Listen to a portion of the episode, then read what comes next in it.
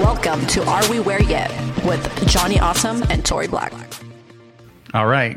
Welcome, everybody, to episode 9 of the Are We Wear Yet podcast. I'm your host, Johnny, and we got Tori here. What's up, guys? I'm back. She's back. She's been working out, too. She's all strong. Got a cut-off Star Wars T-shirt on. Yeah. I love Star Wars. Showing off her muscles and her fangirl side. So, anyway, first of all, I want to thank our partners, the Studio Y. If you say that you listen to our podcast, you get 25% off your membership or a class. You could take a yoga class. I think they got yoga and beer now. It's something they're doing with a pint house. Beer? Yeah. I don't know if you get 25% off the beer, but you get 25% off something. Like at the yoga? I think they do it class? At the pint house. Oh, okay. I thought they were like drinking beer and doing yoga. Oh, that'd be cool.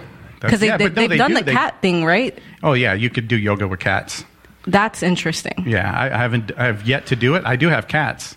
And I have had tried yoga, so I might try it. But so that's one of our partners. And then we also got the North End Coffee House, 10% off a drink or a free cookie. So I got that out of the way. On the other side of the mic here, we got Russ Clark. Good morning. Good morning, Russ. How are you doing today? Well, I'm doing well. Got my boy in town. You do? You brought backup. Security. Security. So is he just visiting? Well, he's getting ready to go overseas, so this is he's got some little time off, wanted to come down and visit before we don't see him for a while. Yeah, so he's traveling. Where's he going overseas? Oh, Abu Dhabi. Abu Dhabi. Can't spell it, but I know where it's at. Yeah, it sounds like Middle East. Correct. Yeah. Did I win anything? Yeah, United Arab Emirates. You think of Dubai? Dubai. Oh yeah, that area. Beautiful city. From the pictures, never been there, but I may get the opportunity now. Yeah, if you got an Apple TV, one of the things that comes up and as like a screensaver is Dubai, and it's incredible the technology they have. Mm-hmm. And just to think that started out as a little desert, like nothing, and the guy that had a vision, it turned it into this great a vision and piles of oil money. But yeah, that's it. It's more than vision. Yeah, but so anyway, people are probably wondering who Russ Clark is and why we have him on the show. So a little bit about you. It's because I didn't send you a bio. Yeah. You didn't. Behind the scenes. But a little bit about Russ Clark. You got the Russ Clark Show, which is a radio show that broadcasts on AM 560 every morning?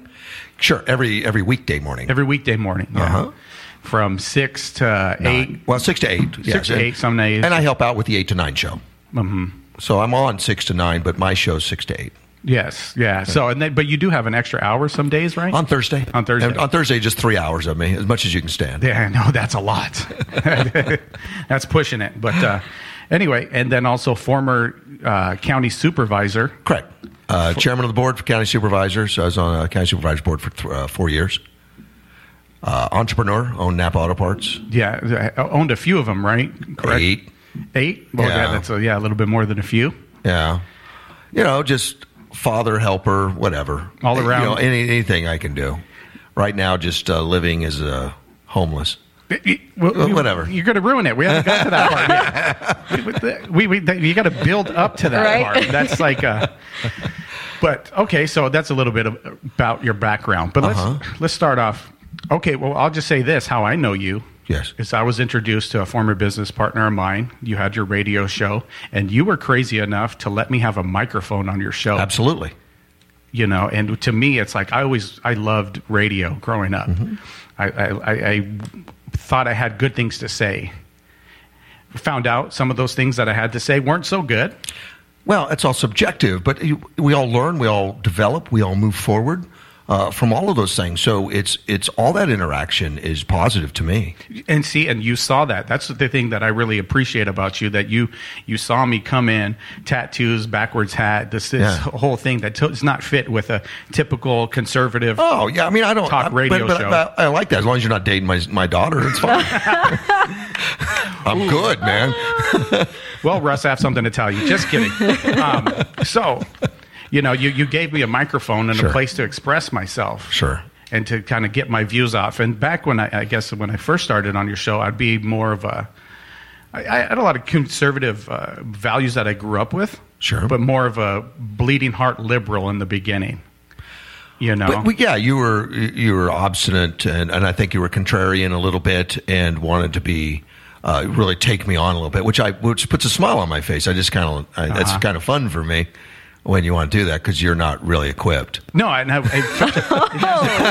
that's a good thing, is to know that I wasn't equipped to come with that realization of like having this passion. But in your mind, you had it all figured out. In my mind, I'm going to nail Russ. I'm going to show him something. Oh, I was so great in my mind. Exactly. It was a lot of fun. But we both learned from it. We did. And you gave me that platform to be able to do what I'm doing here now on this podcast. Right. You know, so I think is great. I mean, really, I think I'm proud of you, man. Thank you. Awesome. I appreciate that. You know, and I spent it's almost like on and off, but 5 years on the other side of the mic and learning, observing you, seeing how you handle guests, from the guests that I guess comply with the show and that agree, but then the guests that, hey, why isn't Russ hanging up on this guy yet? Of course. You know, this guy's just going off and talking bad about you and they're just this nonsense, and you just gave him a voice. Well, I like it. I mean, I lean into those. Those are my favorite calls. Your favorite? Absolutely. I mean, to call somebody that says, I agree with everything you say, then why are you calling? Just, you know, listen. Yeah. But for somebody that has a different viewpoint, or someone that may think of something slightly differently, or have an aggressive, I hate you viewpoint, those are the ones I like to have on to drill down as to why and what's driving that in you. And I'm really legitimately interested in that, because, again, that's a moment for everyone listening to help make their decisions on where they go in life and what roads they take. But if we just listen to a single voice or a single direction, we're really not going to get a full picture, and we may end up being led astray. Mm-hmm. And I've seen, or I've heard people call and have a different viewpoint than the viewpoint of the masses that listen to the show. Yeah. And I've seen you even off air when people call or text you and say, oh, that guy was an idiot. And you're like, no, just listen to him. Yeah. You got to understand where he came from and why he views it this way. Yeah, I mean, people's opinions are based on their personal experiences and their personal exposure. I mean, you can be an idiot. I mean, I'm not saying that somebody can't be, but quite often I'll give them the benefit of the doubt that they're speaking from their personal experience and conviction, and they haven't been exposed to the ideas that maybe we're talking about. And that's okay. And in fact, those are the things we need to talk out and talk through. And it's not that I want to change anybody, but Johnny quite often will give them some information they haven't had that causes them to be exposed to ideas that they want to embrace. So you give them that chance to be able to embrace it. Sure, but the first thing we can do for them to be listened to, Johnny, is listen. Mm-hmm. That's a skill that most people step around, is the listening skill. And let's get to that here in a little bit. So there's a little bit of your background and a little bit of your radio. Okay. And the thing that really struck me was that you weren't always talkative. No, I was diagnosed as a social hermit by Dr. Helm in 1987 in Atlanta, Georgia. Okay, I was 7 years old at that time. So thanks for bringing that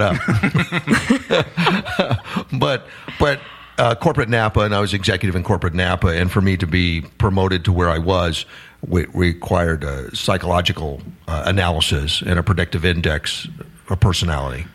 So they sent me there, and I thought I would trick him because I'm a smart guy. But I couldn't, because he saw right through me that I was a social hermit. I wasn't comfortable in social situations, and I wasn't comfortable outside my own office. I never went to lunch with any of my coworkers or anyone else, because I wasn't comfortable at a restaurant, because I guess the real world scared me a little bit. Mm-hmm. So Dr. Helm, you know, gave me some accolades on my abilities and said, you'll never succeed any further than you are right now because you can't interact or give a speech and do this thing. He was right, I couldn't. So you had these abilities, but you didn't have an outlet for these abilities. Couldn't communicate them. Yeah. I couldn't put them into action as fully as my capabilities, you know, could have gone. So I made I was flying back on, and I lived in Tampa, Florida at the time. So I was flying back and made a promise to myself I would never turn down a speaking engagement ever again. So when you said, Russ, will you come in, I still stand by that affirmation that I made in 1987. So today. Wow. from 1987 to today. Yeah, when you said, would you come in? I said, I can't turn it down. Yeah, you did it. I did. Right away. You said yes. It's not a question in my mind. I mean, I made that promise to self right then on the airplane. That's huge, man. I had no idea about that. So now I MC events. I speak at events. I've spoken at the Hilton in Las Vegas in front of 8,000 people. Wow! Because I never turned down another speaking engagement. But I knew then it scared me, and I had to get training. So I scrambled to get the information necessary for me to achieve what I just promised myself I would do. There you go. And those were two huge things. You made an impact in my life two ways, very practical ways. And one, you told me about meditation. You told me about this guy, I think Jose Silva. See, when you left, I told these guys meditation was crap, but okay, now you're busting me. But you told me about Jose Silva. Yes. Okay. You taught yourself the Jose Silva method. Yeah. That really helped me relax. It helped me because I had huge anxiety. I physically couldn't stand in front of a crowd. I would break out in sweats that would cause me to run, put my shirt in a dryer. But it was miserable for me. But Jose Silva meditation calmed me down, made me take control of my mind a little bit, and to explore avenues I had never in education and in opportunities. So how'd you get familiar with his work? I went to the library, back when the library was more than just a studio. Mm-hmm. And it was about books and periodicals. Yeah, before I had cool stuff like this. So I went to the library researching high blood pressure because my blood pressure was so high they put me on tranquilizers because of my anxiety and my nervousness of being around people. I was at college at the time, married, and I had more pressure and emotion than I could handle in my life. I wasn't equipped. So I went there, and the first thing I did was found out long-term effects, which was kidney failure, stroke, heart attack, and all that by the time you're 40. So you had this death sentence. In my mind, well, after I read all that stuff I did, mm-hmm. I was like, holy man, I just thought it was a pill. No, it's not good. So I started, and then I started looking at things to combat without taking, pills, without taking those kind of things. And one thing I read, I saw was, the meditation stuff, and then I went and researched, and I ended up with the book. With Jose Silva. Mind Control is the name of it. Yeah. And I thought I was going to be able to tell my wife to do things. But you still can't. That never worked. No. But it was amazing change in my life at the time. And I was in college at the time, but from the time I started Mind Control and really meditating, I never received less than an A in college. I graduated college with a 3.9 two at National Honor Societies, Alpha Chi and Delta Mu Delta, with a double major. And I did my last 1 year of college in 12 months, 2 years and 12 months. But I had that kind of focus and that kind of ability to start achieving those things. And would you accredit it to this Jose Silva Mind Control? Okay. Yes, I do. And it took me about 6 months to get off of the medication I was on. Then I went on a diuretic, which is a typical high blood pressure medicine, and eventually got off of that. I was able to take more control over self. Okay, so in that self that you were able to take control over, was that also part of your journey into communicating with people, or was this before that? That was way before that. Okay, that was way before. Way before that. Still didn't have a desire to communicate as heavily as I do now, or to give a speech, or to do any of that. I had no desire whatsoever to do that, and I was still fearful of that. Okay, so you were still, there was this little bit of fear that was still there. Yeah, the Jose Silva was more like 1979, 1980. It wasn't until 87. Dr. Helm, because I achieved with that. I was the operations manager of a Fortune 100 company at a very large distribution center in Tampa, Florida. I was doing fine. Never going to be promoted, though. I could run the facilities. I could do all that. I was comfortable in that zone, in that space. Couldn't walk out the door and take that comfort with me. Wow. So this thing from 1979 or whatever got you to this place in 1987. And then Helm told me, good, but not great, and you're not going anywhere. And I said, well, then I'm not done. So then you had to do what you had to do back in 1979 what's the next level? Next level, 1987, I came back and immediately joined Dale Carnegie classes for speech. Scared to death. Because on the first day of Dale Carnegie class, they told me, you can't graduate this class if you miss more than 3 classes. And there was 13 of them total. We missed more than 3. So I opened up my calendar to figure out which ones I'm going to miss, because there's no way I want to do 13. So that's your first move. That's how I felt about it. Oh, man. And by the time I was done, I made 13 out of 13. Scared, but I learned a lot. I came back as an assistant, and eventually started taking classes to become a Dale Carnegie instructor and started instructing classes when I was in Denver, Colorado by then. Mm-hmm. And so let people know a little bit about what Dale Carnegie is. So the book, How to Win Friends. Well, Win Friends, Influence People, but it's more than that. It's about life skills. It's about living in day-tight compartments, overcoming the anxieties, and learning how to formulate life plans and learning how to listen. It isn't about talking. It's listening to and doing those listening skills. So it really aligned itself very well with what I needed in life and where I was going. But it opened up more doors than the meditation. Mm-hmm. The meditation got me to Dale Carnegie. Dale Carnegie got me to more doors opened and the drop of more anxiety. Mm-hmm. But normally I'm a bundle of nerves. So you took a look at your life at these different pivotal points in your life and said, you know what, I need to move to the next level.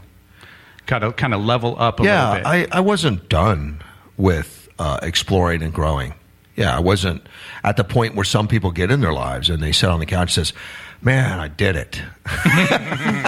Like, yay me. This is it. Well, I'm done. You know, this is it. And now I wish everything stays the same as 1975 or 1945 or 1985. And boy, the world's change is terrible. No, I embrace every change. I embrace every day. And I look forward to everything that goes on. And when I hear people tell me, well, isn't it terrible the way kids are today or the way things are today? And I said, no, it is not. It is not. Mm-hmm. I see nothing but great things and hope and great admiration for the things coming based on the talent that I see before me. You know, and you were talking about the Dale Carnegie, and finally I went around and got the audio book and listened to it, and it's like, oh, wow, I haven't been listening. Correct. I have not. I've been doing a lot of talking. I think I have these things that I can help people with, but the biggest thing is listening. It really is. It doesn't make sense to my mind at times, but it really is about listening. And it's not just the absorption of information, but it's the connection.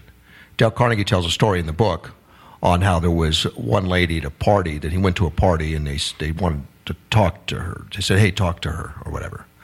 This lady talked for a solid hour, and she was noted for that. That's because she didn't have a lot of people around her. Talked for a complete hour. Dale Carnegie said nearly nothing other than, really? Oh, tell me more. He didn't say anything during that whole hour. And when somebody came back to him and asked the lady about Dale Carnegie, he said, he's the best conversationalist I've ever met. That's a great story. And so it made a connection with her as much as anything. Not only did he learn about her and himself, but he made that connection with her. And quite often we don't listen enough, so we never hear people. Yeah, we don't know what they need. We kind of almost presume we know what they need, so we'll give them a prescription, but we don't listen. And when you don't listen, people walk away and they know it. They feel it. They know he never heard me. Mm-hmm. He doesn't see me. He doesn't acknowledge me. And that's a death sentence if you're trying to make business connections or connections within your own business with employees, is to make sure we have those connections in life, because nothing but good things come back from them. Nothing but good things, you know, and you've leveled up. So now in your journey, where did this take you, learning this Dale Carnegie approach to life? Well, it opened up the doors not only in the business, which was my goal, was the business initially, because I didn't want to disappoint. I wanted the next promotion, and it's what got me moved to Denver, Colorado, bigger facility, actually the largest facility in all of Napa. It was $100 million in business annually, and they let me run that one. But then beyond that, it's friends and family and community, and ended up owning my own business in the long run. So what year was that? When did you get your first? 1994. 1994. Right. After this journey, you've learned, you've made connections. Yeah. You're no longer afraid. Moved to a brand new town, Yuma, Arizona. Never been here before. Walked in, bought a business, and I knew how to run it. I knew what to do, and we went from a small business. And my best years were a little over $8 million in annual sales. So I put to play everything I knew how, mm-hmm. and now that's gone. You know, so, we'll get to that. Yeah. But you use these techniques. You leveled up. You took a look at yourself, like what's going to get me to the next level, mm-hmm. and you had to be honest with yourself. Mm-hmm. And faced your fears. Yeah, yes. You know, because people don't. You're one of the few guys I tell that to, but yeah, I do. Yeah. Because I have a lot of them. So, and I think we all do. Yeah. You know, like for me, I'm speaking tonight. I have a speaking engagement tonight because somebody asked me to do it. And then I know that you taught me like to take it. That was my deal. Yeah, that was my deal to force me to be better. Yeah, and so here it is. It's forcing me to be better. I'm deathly afraid right now. I am nervous about going and speaking. I think the people listening should be afraid. But okay, you got a point. But I'm still going to face it. I'm still going to do it because I need to take it to that next level and improve myself and my abilities. Yeah. So here's the thing. Not only did you listen and they were good, but it had practical use. You owned a business. Yeah. You had income coming in because you took the time to do these things, you know. And a lot of people, seems like intellectual or head knowledge, but no, it's like you put it to earth. Well, and that was my major, was business and all of that. But the thing that we should be doing professionally is the things that makes us most happy. And I don't care if that's making money, or if it's a librarian, or if it's a volunteer. At a shelter for battered women. It doesn't matter. Whatever fulfills us is what we should be after. And that's the important thing is when you wake up in the morning and you're making $1 million a year, or you wake up in the morning and making barely enough to eat, joy and happiness exists in both of those situations. Exactly. There's people that make $1 million a year that commit suicide. You know, money doesn't bring the happiness. But for me, being in business and doing those things, those were the things that were driving me. And I wanted to care for my family. I wanted to be able to do things for my children, do those things. So, yeah, it was a big drive for me. Mm-hmm. And so I achieved them. Okay, so let's get to the part where you built it up. Yeah. You say you no longer have that business anymore. No. That business is gone. The thing that got you up in the morning, the drive, is taken from you. Well, not really. Well, kind of, maybe. Mm-hmm. Yeah. I mean, it was sold, but explain that. How'd you lose the business? Well, look, you want? I wasn't in the best of places. My kids were leaving home, wonderfully, by the way, doing great. My wife and I were not connected at all, just weren't, and. I didn't have the drive that I had to make the money, whatever, you know, because for me, I didn't care if I was homeless. I didn't care. And at some point, I overextended the business, probably on things I wouldn't do managerially. I bought additional stores in California, even though there were red flags telling me that, even though the company that was supporting me said, please buy them, and mm-hmm. I did. But intuition, the spirit. I lost $1.5 million right there. But you did have the red flags. Yeah, and I did. I ignored them. I wanted to get to California, maybe. Maybe I wanted to get away. Mm. It was good to have and I owned my own airplane. I was traveling back and forth. I had an apartment in California as well as a house in Yuma. And I lost $1.5 million. Had to close them down, move it all back. But it was okay. I mean, I figured it out, turned it around, made store of the year again, even after all that. But Napa Corporate got nervous with me and asked me if I would sell. And I said, sure, if you want me to. Because they're the ones that co-signed my business. I can't stay there if they don't want me there. And they didn't want me because they saw that now I was not going to grow so fast. I was going to lick my wounds for a while. So I did. And they paid somebody to buy me, you know, gave me some great deals and all mm-hmm. those kind of things. And then told me I owed them a whole bunch of money, which I didn't. And I went through a Chapter 11 just to get them to tell the truth. And they settled, and you know, I didn't have to declare Chapter 7, didn't lose everything, but they settled as long as it's sealed and I can't tell the outcome, which I didn't care about it. I didn't sue them. I didn't do anything. I said, I'm going to do politics. So I ran. The first time I ran, I became county supervisor and loved it. So in here, I heard a rumor that when you lost the business or when you sold it, however way, that you owned the building and you kind of kept an office there for a little while. A year. So you're no longer affiliated with Napa, but you have an office there. Yeah. That's beautiful. I love that. Did you?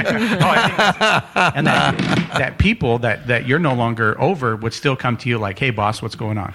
Well, they did, kind of. But I had a contract with the people that bought it. But when I fought Napa and told them that, I'm not going to do this, and I'll do Chapter 11 to get you to go to federal court and tell the truth, he came in and fired me, but I never left. That's what I'm saying. So you got the pink slip. I never left. And you woke up the next morning. Well, and he continued to pay me. Oh, really? I didn't know that part. After I was fired, he paid me.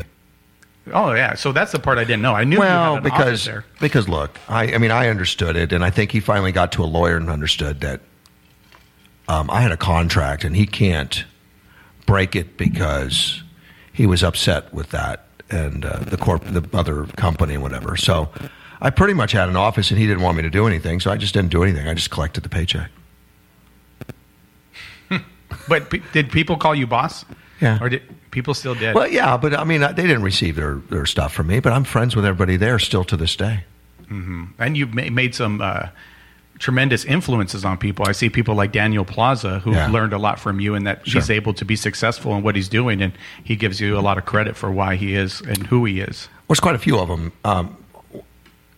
I worked with people when I was with Napa, and a lot of people would come to me to say, well, I want to own my own stores. I'd like you to show me, and I'd hire them, work for me for a couple of years, and go out and own their own business. And I would help them develop business skills and show them some things in the industry in order to grow, and then they would go. And we both benefit. I get a great employee for a year that's wanting to learn and dive in and do everything, and they get the skills to move on. And you weren't afraid of that, because most people are intimidated by that. No. They're like, oh, no, I want you to be my employee for X amount of years. I'm not afraid of anything. Take everything away from me and give me my pickup truck. I'm okay.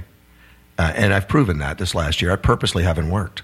I've spent a year and a half giving anything away that anybody wants. That I've worked with businesses. I've worked with people. I've worked with whatever. I've given classes. I've given lectures, whatever they want for a whole year. Year and a half, and I'm going to be in business now, starting in September. I'm going to start another business finally. You got a game plan. I think I'm done with the whole hobo thing. Mm-hmm. So let's back up a little bit. So in the midst of that, you also gave me a book called The Power of Now by Eckhart Tolle. Correct. How much of a role did that book play in this to be able to lose everything? I think it sounds a little bit Eckhart Tolle-ish for me to be able to be okay with. Well. And I think it was Eckhart Tolle as well as the Tao Te Ching, which you gave to me, that I spent a lot of time sanding the floor of an old motorhome, listening to the Tao Te Ching, Natsu, about releasing the things that you think that are important in your life, and that the treasures you think you own you. Yes. And as far as Eckhart Tolle living in the now. And what most people don't experience because we're so consumed with threads of memories and future things that will happen to make us better that we don't enjoy the best of things. And the only thing we have on the planet is the moment that we're living. This moment right here, right now. That's all we have. Yes. And then, and as soon as we can learn that and live within that moment, the future takes care of itself. And naturally, it has to. Well, that's because you can only plan the future in now. Right? You're not going to plan it tomorrow. No. You need to plan the future right now. So the Eckhart Tolle thing, I probably listened to that book 10 times. Wow. On audio. The first time you gave it to me, I wasn't in a place to receive it. I tried to read it, and it was really tough. I know. And then I ended up getting... But you can't... It doesn't matter, because then you have the knowledge that it's there. You have the knowledge... Yes. And it's going to haunt you. It did. Because you needed it. I needed it. At one point in my life, it saved my life because I ended up losing a business, losing everything, homeless, had a skateboard, and that was it. And that book. You were on a destructive path. I was on a very destructive path. Oh. The things that I owned me. Yeah. And I was able to turn, and I was like, you know what? I'm going to check this out. And then, it was like manna to my soul. It was exactly what I needed to get through the hard times. And I'm like... I no longer need to worry about the future or what I did in the past. If I make today a better day... Which is the only thing we have. And we do not fear the future because everything we have right now is perfect. There's nothing wrong. And as soon as we understand that, then we don't have to have escapism through drugs, alcohol, or some other event that's going to make us happy, because there's nothing that can be added to the moment right now that's going to exceed the happiness we currently possess. And that was something you really had to face, because we got onto, you ran for office, you won. Sure. Uh-huh. I think actually the business I had at the time, your opponent hired us to do a little bit of work for him. Yeah, I know. Yeah, which was kind of, yeah. It's fine. Yeah. That's just business. It's just business. So we actually helped your opponent just a little bit, not much. I know. But it was what it, and you were still cool with us, which was like, okay, this guy kind of lives what he preaches. Well, I don't have enemies. You know? So you got it. You won. Yeah. 4 years, right? I think that was a term. And then I lost. Then you lost the next one. And well, I was concerned. I was like, oh no. He's going to jump off a bridge. This is the one that's going to do it. This is the one that he's going to put a gun to his head. Well, it wasn't happy times. It wasn't my favorite, but it was deserved. Let me tell you, I am not a guy that's controlled by anybody, and a lot of the good old boys in Yuma on the Republican side, not a lot of them, just a handful, a few of them, resented that, I guess. Not that I ever did anything against them. I don't hate them either. They put big money into beating me, and then told lies about me, like I was having affairs, which I've never done in my life. You know, I lost my house on the steps of steps of the courthouse, which has never happened. You know, all those things, and then I was in the paper on the front page about he didn't turn a form in on time or something. You know, just anything they could do. It was all a lot of dirty tricks, de-pantsing me and stuff. And I could have still won, but I told you I was not. I did not have a great marriage. It had fallen apart. It crumbled. I wasn't paying attention, and it caught me. And then I hired some people to do things that never got done, and I didn't catch it because my head wasn't in it. I took it about too much for granted, whatever. So it was something I deserved to lose. You don't hear that much when people say I deserve to lose. Well, I didn't pay enough attention. I didn't. And it's unfortunate because my community suffers because the guy that won it, Darren Simmons, is an idiot. And I don't say that much, but for him it applies. But he was just a figurehead that they put in a place to... Well, yeah, they called him and said, would you please do it? He had no idea what was going on. Mm-hmm. None. And he told me that. When I called him, I said, what are you doing? He says, Russ, they came to me. They said they need me, and I'm going to do it. And I'm sorry, but I promise I won't do anything negative. Well, all he did was negative. Knocked on doors, said that I raised the rates for Far West. I was having affairs with different women, all kinds of stuff. None of it true. And I let it happen. So maybe, there was something in my life that was unbalanced, and my marriage was falling apart, and I refused to see it. I really, and I guess I wasn't in a good place. Mm-hmm. So it happened. Not that I wanted it to, but I didn't want to win it bad enough, maybe. So the house got sold, everything gone. The wife left. Yeah, so you lost an election. Your wife leaves. Yeah, and worse than that, she made me keep the cat. Oh, that guy. Yeah, I mean, I was horrible. I can't believe that happened. Oh, man. That was the test. Yeah, that cat is not nice. Did you do cat yoga? No. Nah. You don't want to do cat yoga with this cat. This cat does cat angry. Oh, no. One of the first time I went to his house, Victoria, he's like, oh, pet the cat. Yeah, I do. Like, I do that to you. Once he said that, it's like, whoa, there seems like there's an agenda here. Like, if I pet this cat, something's going to happen. What happened? Yeah. Oh, it happens. Like, the cat's an angry cat. Oh. Yeah. Like, it acts nice at first to suck you in. Yeah. And then when they look at, and someone will be petting the cat, and they'll look at me and say, that cat's not bad. And then it's, oh, no. You turn away. You're like, you kind of, oh, yeah, that's fine. No, it's not. You left hurt. Yeah. Mm. She can hit you with her paw like 5 times a second. Oh, my God. And she loves it. Oh, it makes her happy. So I do it to make the cat happy. Hey, come pet my cat. I think you said on air something about your wife left you the cat so you can continue to have somebody there that despises you. Well, that's just it. My life didn't really change. I still come home every evening, and there's somebody home that hates me. So so everything works out. Oh, man, that's good. So okay. So you sell the house. You had a beautiful house. Yeah. Probably, I think I went there for like a little bit before Christmas, and you had the biggest Christmas tree I've ever seen. Yeah, 14 foot tall. Yeah, a huge house. Yeah. You had all of I guess what money could buy, at least for your situation. Right? It was nice. It was over 5,000 square foot and walk-in vaults and 1,700 square foot garage. I mean, it was very nice and set on the hill, so it was good. So then you go to... But it's just a possession. It doesn't mean anything. Okay, so you lose all of that, or... It's all gone. It's all gone now. And what didn't lose, I gave a lot away. whatever it was. I mean, it's just gone.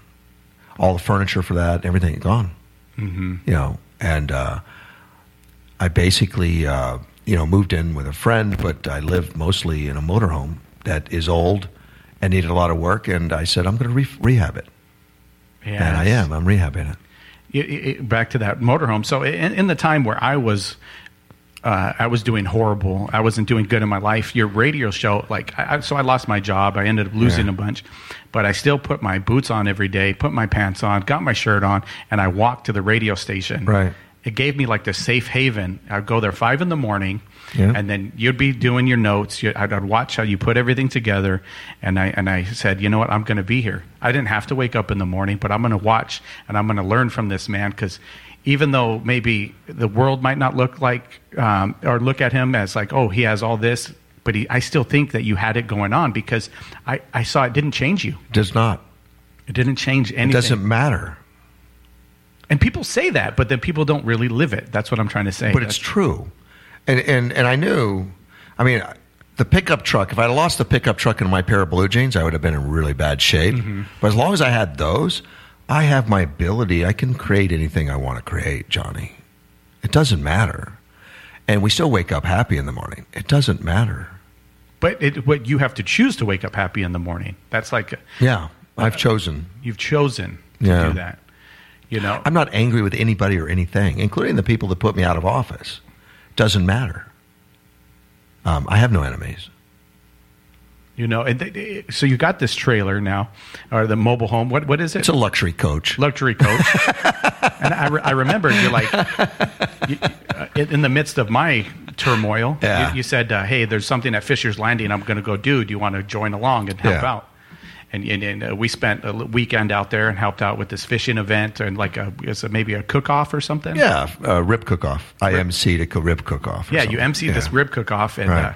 Spent a couple days in a luxury coach. Yeah, and then I crashed on your couch, and you took me around and visited the different people that were out there, and I saw how quick you were able to make friends with these people. Well, I was in a teaching moment. I wanted to show you something.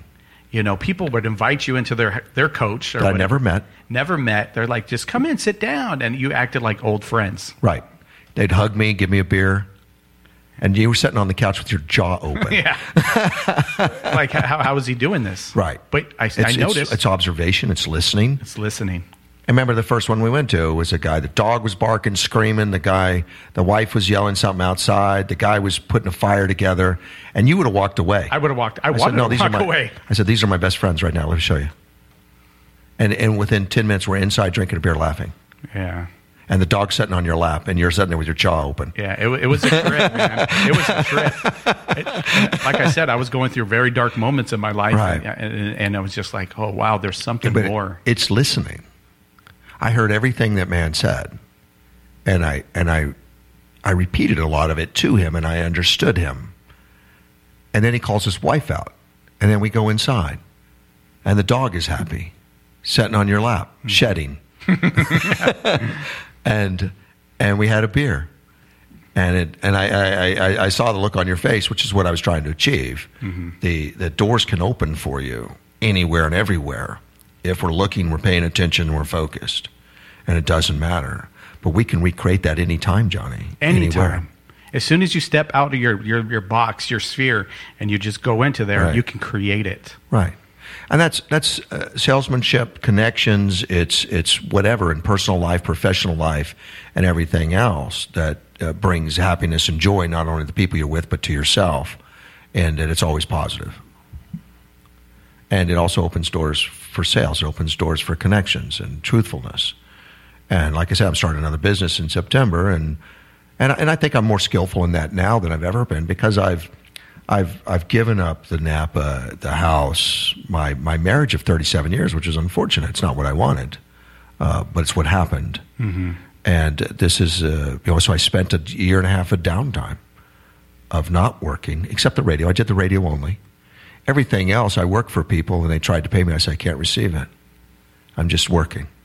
And I've seen you do a lot of that work for people for free. Which I have. I'm doing one right now for a moving company. I've gone in and helped them with governmental billing. They couldn't figure out and do it all. And I put in a tremendous amount of hours. I won't take money. Yeah, I've seen you write letters. I'll take a handshake. Yeah, and that's been it. And I've done that for a year and a half of downtime just to give back. And in September, I'll open up a new business, but it'll be a business of honesty, integrity, and truthfulness and helping people. And it's going to be automotive in nature and repair facilities and things that I don't think is being done in the community. And I don't know how to turn a wrench. It doesn't matter. I will gather those that can. You know, so here you are in a trailer or a luxury coach. Luxury coach. That's the way we like to call it. Yeah, which is it's nice. It makes the cat happy. That's imperative. We're out there. You still MC this event, even though you're going through a hard time. Yeah. You're going through some of the same things I'm going through. Potentially a hard time, but not. I mean, I'm still happy, Johnny. It's not that hard. Oh, so we make it hard. Yeah. Yeah, because we focus on the negatives. We don't. When my wife left me, and she says, I'm going to drive to Florida and be with my sister. I said, well, take what you want. And she said, I'm going to take car. I said, well, let me get tires on it because I don't like those tires for that trip. And I got it all fixed up.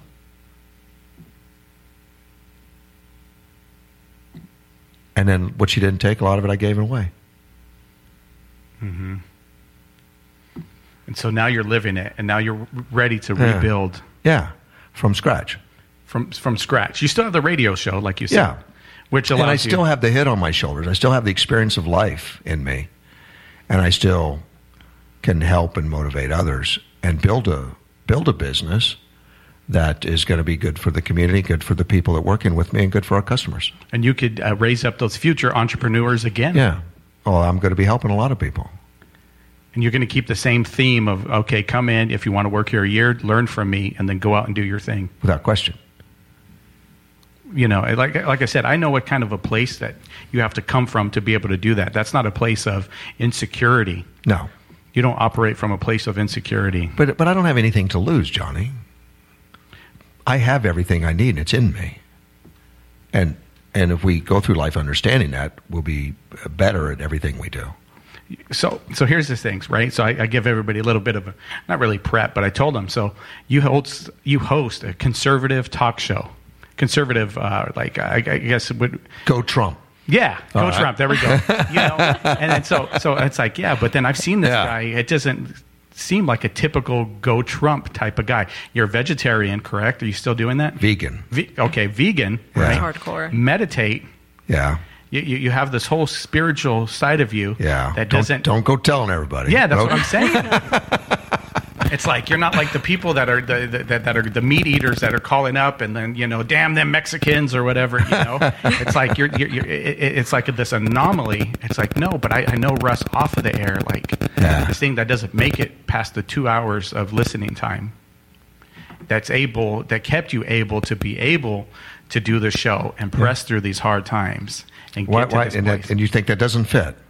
Well, not that it.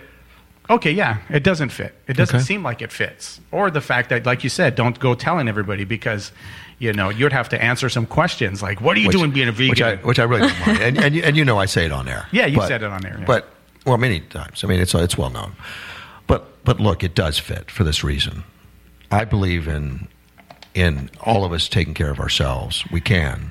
Like I say, give me my pickup truck, blue jeans. I'm okay. I don't need the government to take care of me.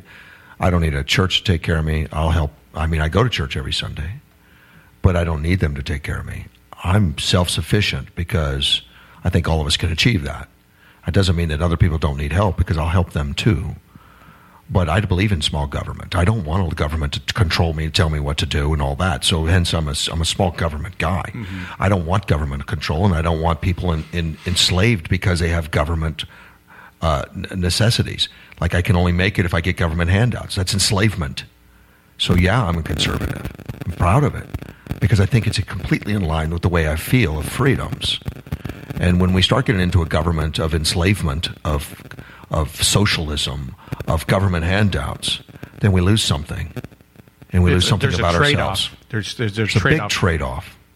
And when government controls us, so no, I carry my gun, and I believe in conservatism and self-reliance. And taking care of ourselves, and so yeah, the ideals of conservatism and the ideals of small government and less governmental controls is completely in line with somebody that lives a life of that, where they want to be self-reliant and help others. And helping others is a wonderful thing. But the second our government starts helping others, it's not charity, and then we lose control of it. So when our government starts handing out money, keep in mind they're holding a gun to someone's head to take it from them, to hand it out. That's not charity. Yeah, and they do that in the form of taxation. Pay me or go to jail. Pay me so I can give it to someone else. It's not charity. And I 100% agree with you. You know, charity is when we reach out and help somebody. Yeah, because that, like you said, with a gun, that kind of reminds me of Cuba. You know, right? That's not charity. That's not charity. You know, and people wear the shirts of Che Guevara and they think like he's this idealist. But I'm a big believer of right and wrong, judicial system, and blind justice, and the founding fathers that gave that to us, and it's being misused right now. I mean, we have selective outrage, selective judicial systems. We have a power class now in our society which shouldn't exist, that is exempt from some legal issues, and it's not looked at. And some people say, well, the ends justifies the means. Well, that is not right in any society, and that is a political. When we have a political force that's leading us, we need to be afraid, because we should be in control of that political force. We voted them in. We put them in there, not to start creating a bureaucracy that controls us all. And that thing needs to be broke up, and that needs to go away. So, yeah, when I see in this last election where the two people running for office were not treated the same at all, then we got huge problems. And it should be obvious to everyone. But we're so wrapped up in our political wins and our political agenda, we're losing our soul. So let's do what's right and treat everyone the same, regardless of their affiliation or what their goals were. And that's the only way we can look ourselves in the mirror and say we did the right thing. So that's where the two viewpoints align and come together. Absolutely align. Mm-hmm. And yeah, if you're a vegan but you believe in the government becoming socialist and controlling us all and supporting a politician because they're going to do the right thing, so it doesn't really matter if they cheat, lie, and steal, well crap, mm-hmm. You're wrong. That's where you draw the line. Absolutely. And I'm a vegan, but I still go hunting. Yeah. So you're not like the PETA vegan, which... No, I've interviewed the PETA people, from Washington, D.C., that want to control our laws in the state of Arizona. So, of course... So that's kind of where you draw the line there. You absolutely. Because I guess it's not that they don't want to eat meat. They don't want anyone to. It's not that they don't want to wear leather shoes. They don't want anyone to. Then that's where they want to control everybody. And you're wrong. So to you... Look, if it's a good thing, people will follow. Yes. You don't need to force it through legislation and spending a lot of money, collecting money under false pretenses, like putting a picture of a sad dog on the screen, give money to PETA, then take that money to hire high-power lawyers to change the laws of the state of Arizona so that the farmers can't do what they need to do to raise livestock. Well, that's not what you advertise. You advertise the sad dog. Mm-hmm. You're putting your money into lawyers to change legislation state by state by state to control us because you don't think anybody should eat meat. Nobody should wear a belt. Nobody should wear leather shoes. Well, that's the control that I'm avoiding every day. So as a principle... I don't eat meat because I don't want to. Not because you said I can't. Wow. That's awesome. And I'm glad you're able to express that here on this platform, and so people can listen and find out, okay, so what's behind the 2 hours, because I know you don't get a lot of time in those 2 hours to be able to say what's behind there, but I've learned who the man Russ Clark is behind those 2 hours. I was fortunate enough for you to kind of take me under your wing and kind of show me why it is that you do what you do. It's your fault, man. You chose to put up with it, so hang on. And I'm so grateful. Put up the tray table. It's crazy because I didn't vote for Trump. I was like, who is this lunatic? Like, what are we doing? And I did. And I was Ted Cruz's campaign manager for the county of Yuma. Mm-hmm. But at the end, I still voted for Trump. And so here I'm watching how you Trump and how you're dealing with this, and so I'm like, maybe I'm missing something here. I had to really take a look at myself and the part of me that's for the entitlements, that's for the handouts. That had to okay, wait a minute, maybe that's the part that I don't like. People tell lies about Trump every day. It's the way we've become in politics right now. The vitriol of politics. He hates Mexicans. Really, show me something. Hates immigrants. He's got the first immigrant wife in the history of the country. That's the president. There's been no first lady that's ever been a naturalized citizen. She's the first. So, yeah, does he hate immigrants? I don't think so. You know, he's raised his kids well. Look how productive, how well they're doing in life. Look at all his businesses. Look how many women he's empowered in his businesses personally as well as within the government. And they say he hates women. Really? Yeah. So like I said, I had to take those hard looks. And then take a look at it for what it is. Don't listen to what someone says it is. Look at it. We've got Google. We've got the ability to search everything, and we're not taking the time. We take someone's word for it. Ask the man. You know, and so I'll do this. I'll bring it down a notch to where, okay, from Trump to you, I've seen your kids do really well. Yeah. You know, I've seen that. I've seen behind the scenes, and I know what your daughter's up to. I've heard about the stories of your son in the Air Force. Most of them are true. Yeah, you know, and how well he's done. And so it's like, okay, I'm tired of rhetoric. I need to see something. I need to see it. Open your eyes. Yeah. Absolutely. What's going on? You know, and people that support and love the Hillary and Bill and all that stuff, look at what they've really done. It's scary. You know, they make up stories about Trump that aren't true. But the reality of the Clintons is absolutely frightening. And I'll give some room there. There is, you know, I don't want to go too political, but... No, you know, you don't need to. Just research it. Because my thing is like, okay, as much as I love... Trump is going to be as much as I love Obama, because to me, they're all one. We're all one human beings, one human race. It's like, yeah. I can't knock either. I can. I know you can, because you have a show. But not on them as persons and not personally, but just on what their policies. And that's it. It's not personal. And when people used to call me when Obama was president, and they say, he's not my president, I say, yes, he is. You know, because I don't want to go there with that. You know, I don't want any personal attacks or none of that. It's about the policies. You know, and what he did to open up the borders, to get 60,000 kids to scream out across our borders, because he basically announced to the world, we're not going to do anything for, you know, we'll let them in. Well, all of a sudden we got, you know, 10-year-olds riding on top of trains across rugged country, threatening her, you know, with risking their lives to get to the border. Yeah, and I have seen some of that, and I've seen the kids lose their legs and lose. Oh, it's terrible. There's 500 deaths a year on the border, people crossing, and Obama let the world know the borders were open. Yeah, Trump's letting the world know they're not. And the world is trashing him over it, because we're protecting our country. Look, we have a legal immigration system, and it's wonderful. I think it's great. But when we have rules and regulations and laws, and if they're not followed, there should be a price to pay. And if they're wrong, we should be fixing them. It's not like, well, we're not going to support these laws, but we'll support these laws. That's not what we're about as a country, but that's what we've become selectively. Selective prosecution. Like, we can't change the laws, so Obama dictated we're not going to enforce them. And Trump says, no, if it's the law, we'll put it back. And then, well, when it was child separations, which happened since 1997 from the Supreme Court Flores agreement, whatever they had, which was the ruling that's still in force today. I mean, everybody's done it, but all of a sudden it's Trump that started it, which is never true. Fake news.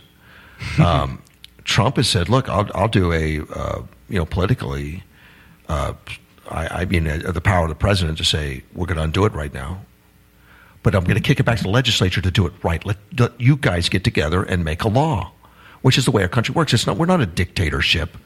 And Obama turned that, with executive order, on its head. Yeah, and I've seen a lot of that. So because he just started doing executive orders, because he couldn't get it done through the legislature. It's a wrong way the country. Definitely, Trump has taken the harder way to do it. I would admit that. He's undone a lot of executive orders to free up a lot of the regulations that Obama just dictated, and said, put it to the legislature. The dream, the kids, the dreamers. The Dream Act, yeah. You know, whatever, that Obama just put into executive order, which executive order could be undone. He says, okay, I'm going to undo it in 6 months. You got 6 months in the legislature to do what you think is right. Which is good. And so it's the right thing to do. Let's get back to the principle of it. So then you see a guy that takes charge of his life and the things around him, and that appeals to you because you've done the same. I like it in that he's not dictating to people what they should or shouldn't do. He's kicking it back to the legislature, which is our duly elected body process that should be taking care of it. Okay. So he's not becoming emperor. Mm-hmm. So, okay, so then there is a little bit of a background of why you'll be Trump, Trump, Trump on the radio show if people choose to listen. Right, and believe me, we all make mistakes, including him at times. There's things I don't agree with. But the direction he's headed for the economy, the direction he's headed, handling money and giving opportunity. And our country's about opportunity. It's not about guaranteed results. It's about opportunity. When he's supporting those guarantees, he's got my support. Mm-hmm.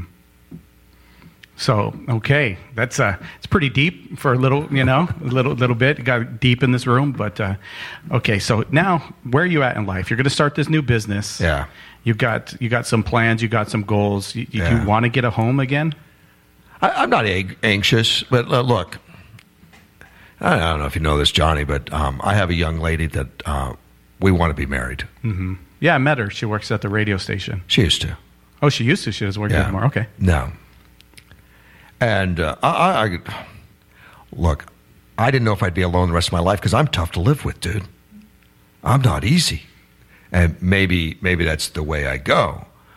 But I actually prayed that someday that I would meet somebody that we could fulfill each other. And that's one day when Nellie just kissed me, and I realized, and it's not who I was looking for.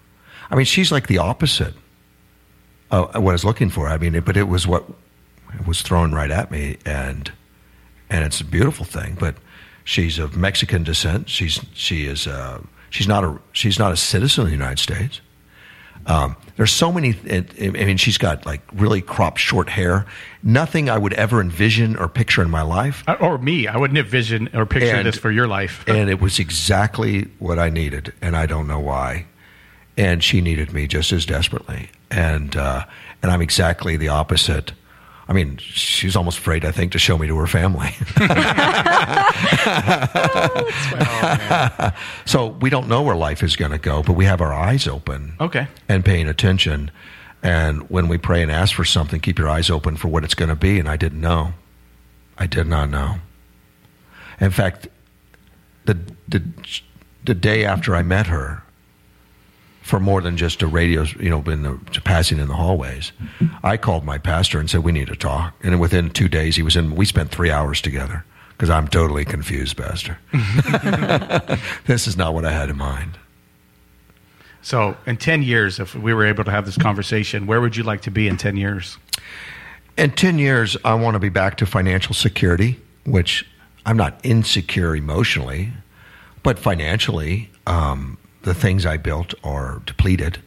So I'd like to be back so that the people around me are secure and that we can enjoy some of the things in life and not have that to hamper us from traveling to whatever we want to do or being able to do the things. But I don't want a big house again. I don't want assets that control me again. I want simplification, very easy to manage and very easy to live, and the freedom to jump in the luxury coach, turn the key, and wind up wherever I want to go. But yet build a business and train people and work with people. And I think that's fulfilling for me. Are you still doing the radio show in 10 years? Yeah. Still doing it, huh? I still think so. And look, it's never anything to make money for me because I was never going to go to a big market. I was never going to look for a thing. Face it, we're in Yuma. And it's not going to pay enough to make you rich and famous by any means. But it's always an outlet for me that I enjoy, an outlet that I like to give back to the community, to put a voice out there that will accept all other voices and pass out information that may not be covered in other venues. That's awesome. I've seen it. I've seen the life. So I could be one that attests to you putting the effort in and actually practicing what you preach. So I'll say that right now on air. It's going out. I've seen you practice what you preach, which is very rare. Yeah. It's hard to find somebody, and that's why I stuck around. That's why I'd get up 4 a.m. and get dressed and be there at 5 a.m. to see, like, okay, what's different about this guy? Why I need to figure this out because I didn't have those role models. Have you figured it out yet? I'm still learning, which is cool. Because help me. Yeah. I'm trying. But I think it's part of the being in the now, and you taking it one day at a time and one step. And then, it is. Johnny, I'm happy right now being in this room with you, and that's all that matters to me. I'm not thinking about what I'm going to do after or what happened yesterday or did I make that payment? Is everything right? That usually clutters our lives. I'm living right now. And there's nothing lacking. you know, I remember one of the things that was pretty cool. I think we're going on a trip to get your son's vehicle, and from Tucson, Shelby, right? Yeah. And you went to your backpack, and you just pulled out like wads and wads of cash. It was like hundreds and stuff, and you're like, oh, I just stick it there, you know, I just have money. And so it's like, what am I doing wrong where I don't have that money, you know? What? It doesn't mean anything. But and then so I'm watching, and then now if you go into my backpack, I have money in there. You do? Yeah, surprising. I'm like, but so that was like something for me to aim for. It really was. It was like, this guy has excess cash, but I'm living paycheck to paycheck, and I'm always losing. Well, most people spend everything they have plus $1. And then we went on the trip, and then we were buying something at the thing, and you're like, why are you buying that? Yeah, you need to buy that. I was all over you because I was like, man, I know you don't have a job, you're worried about money, and you walk into a Circle K and get like beef jerky and a $2 Coke and then some mineral water, and you come back in. I'm like, who are you? Exactly. What are you doing? I go out to the spigot outside and get the hose and drink a little bit. Yeah, and I'm like, that trip though.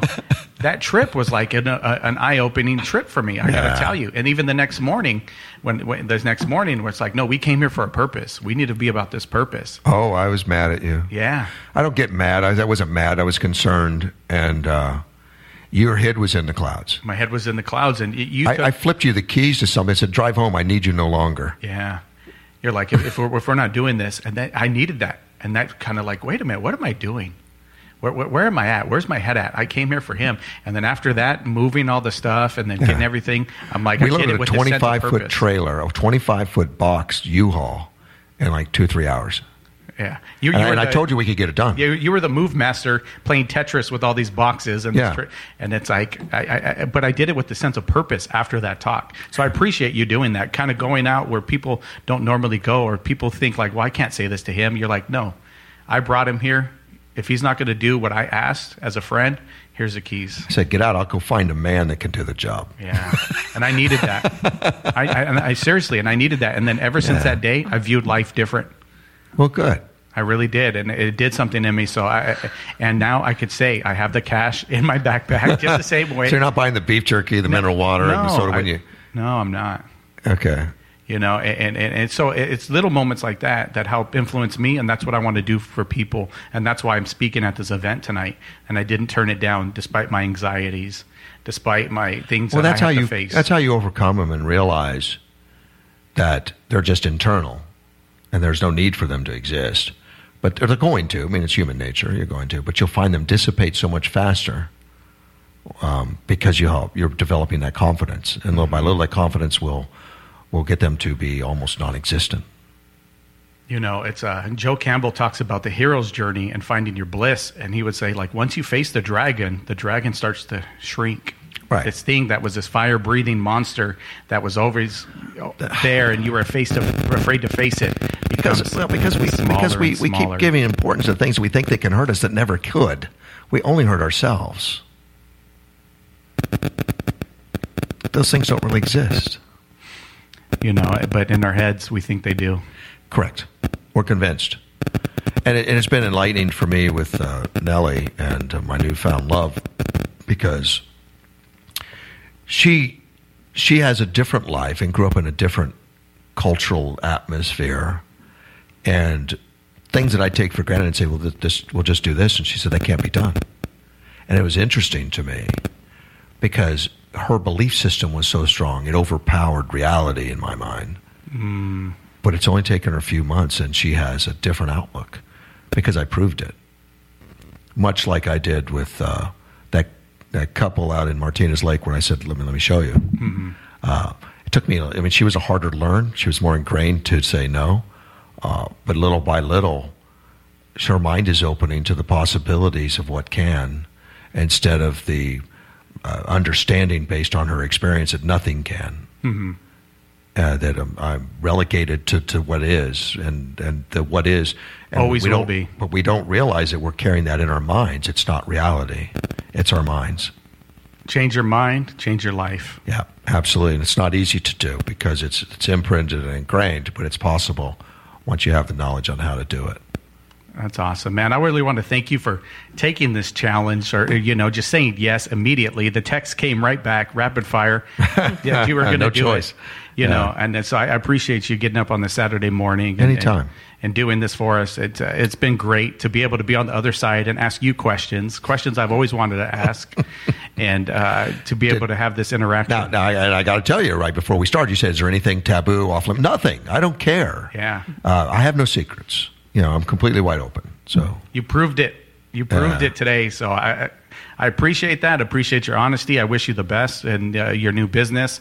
I hope to see it thrive and you turn out more entrepreneurs and people that want to make the best out of their lives. So, well, thank you for having me, John. I appreciate it. Thank you for coming on. And everybody, if you can, subscribe to us. Leave us a rating. 5 stars is always great. I like those when they come up. But I appreciate everybody that makes this podcast happen. And thank you. Have a great day.